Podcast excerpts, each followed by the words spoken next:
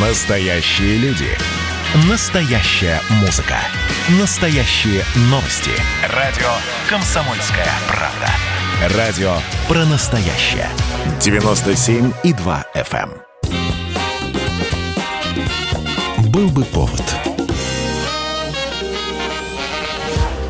Здравствуйте, я Михаил Антонов, и эта программа «Был бы повод». 25 октября на календаре и рассказ о событиях, которые происходили в этот день, но в разные годы ждет вас сегодняшней передачи. 1922 год. 25 октября. В 4 часа дня части Народно-революционной армии Дальневосточной Республики под командованием Иеронима Убаревича вошли во Владивосток. В Советской России закончилась гражданская война. Вместе с ней закончилась и интервенция. Корабли с остатками японских и белогвардейских войск покинули Владивосток за два часа до вступления в него Красной Армии.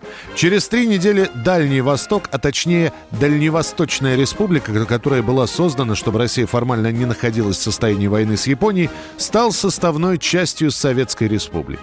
А в декабре 1922 года будет образован Советский Союз. Тем самым подведут итог событиям, которые потрясали страну с октября 17 года по октябрь 1922. А после придет время подводить итоги. Общие потери населения за годы гражданской войны составили 12-13 миллионов человек. Почти половина из них – это жертвы голода и массовых эпидемий. Также массовый характер принимает миграция из России. Родину покинут около 2 миллионов человек. Экономика страны находится в катастрофическом состоянии. Города обезлюдили. Промышленное производство, если его сравнивать с 1913 годом, упало в 5-7 раз. Сельскохозяйственное – на одну треть. Территория бывшей Российской империи распалась. 25 октября 1944 года. 75 лет назад в сражении в заливе Лейте японцы впервые применяют против американского флота летчиков «Камикадзе». Перевод слова «камикадзе» – «божественный ветер». Так еще в древности японцы называли тайфуны, которые дважды уничтожали монгольских завоевателей и не позволили наследникам Чингисхана покорить их страну. Об этом названии вспомнили, когда во время Второй мировой войны в японской армии появились отряды добровольцев-смертников.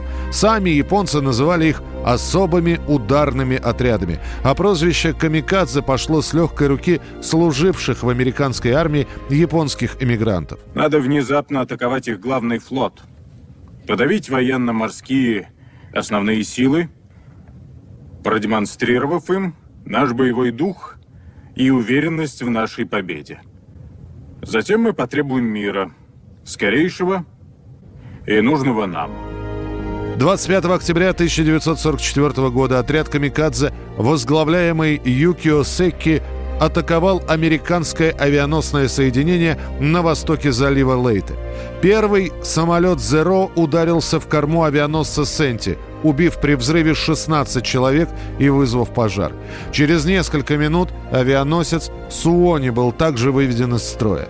Пожары, которые возникали при попадании «Камикадзе» в палубу экскортного авианосца «Сен-Ло», вызывают детонацию арсенала, в результате которой корабль разрывает на части. Погибает 114 членов экипажа.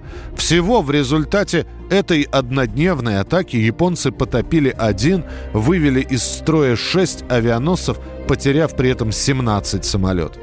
Вскоре выработались и основные характеристики отрядов «Камикадзе». Перед заданием они живут отдельно от других служащих. Перед тем, как сесть в самолет, выпивают ритуальную рюмку саке. Сослуживцы и командиры относятся к летчикам «Камикадзе» подчеркнуто вежливо. Отправляясь на задание, «Камикадзе» обязательно надевает на голову белую повязку, на которой изображено восходящее солнце.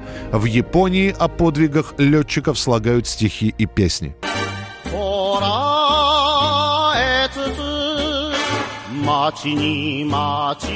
捉 концу Второй мировой войны японской морской авиации было подготовлено более двух с половиной тысяч камикадзе. Еще почти полторы тысячи предоставит японская армия.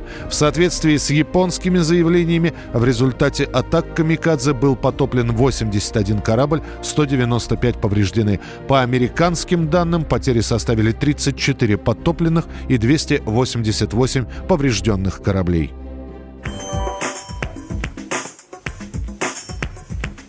25 октября 1990 года на советских телеэкранах доселе невиданная программа «Капитал-шоу.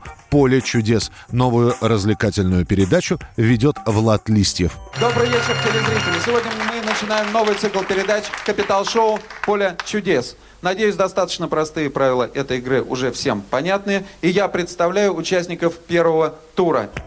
За основу игры берут американский аналог передачу «Колесо фортуны», которая начинает выходить на американском телевидении еще в 70-х годах. Три игрока, одно заданное слово, барабан, разделенный на сектора. Программа моментально становится популярной в Советском Союзе. Поле чудес после эфира обсуждается на работе, в курилках, в школах. Оказывается, в большинстве своем многие зрители отгадывают слова чуть ли не с первых букв. Самый распространенный вопрос «Как попасть на игру?» Ответ «Нужно придумать кроссворд и прислать его в адрес редакции». В Останкино начинают поступать мешки с письмами. Проработав в программе год, Листьев в эфире говорит, что начинает поиск нового ведущего для «Поля чудес». Итак, я прошу приветствовать очередного кандидата на роль ведущего «Капитал-шоу Поле чудес». Прошу.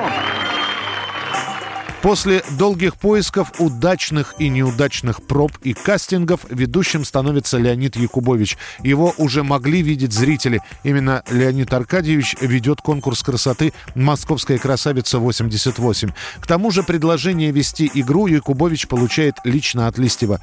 В ноябре 1991 года Якубович проводит первую игру. Кстати, его манера ведения не всем поначалу нравится. Телезрители в письмах просят убрать этого крикуна и снова вернуть на место ведущего Листьева.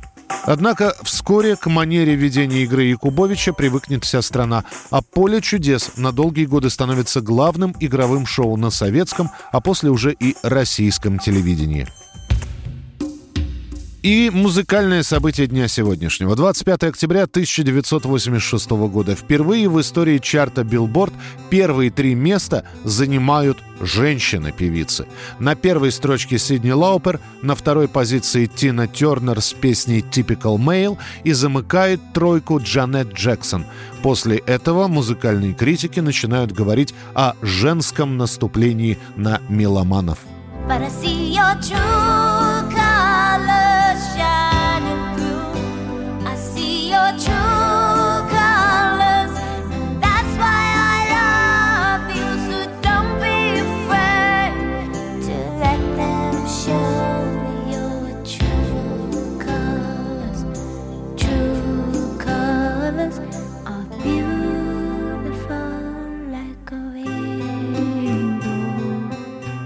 Это была программа «Был бы повод» и рассказ о событиях, которые происходили в этот день, 25 октября, но в разные годы. Очередной выпуск завтра. В студии был Михаил Антонов. До встречи. «Был бы повод»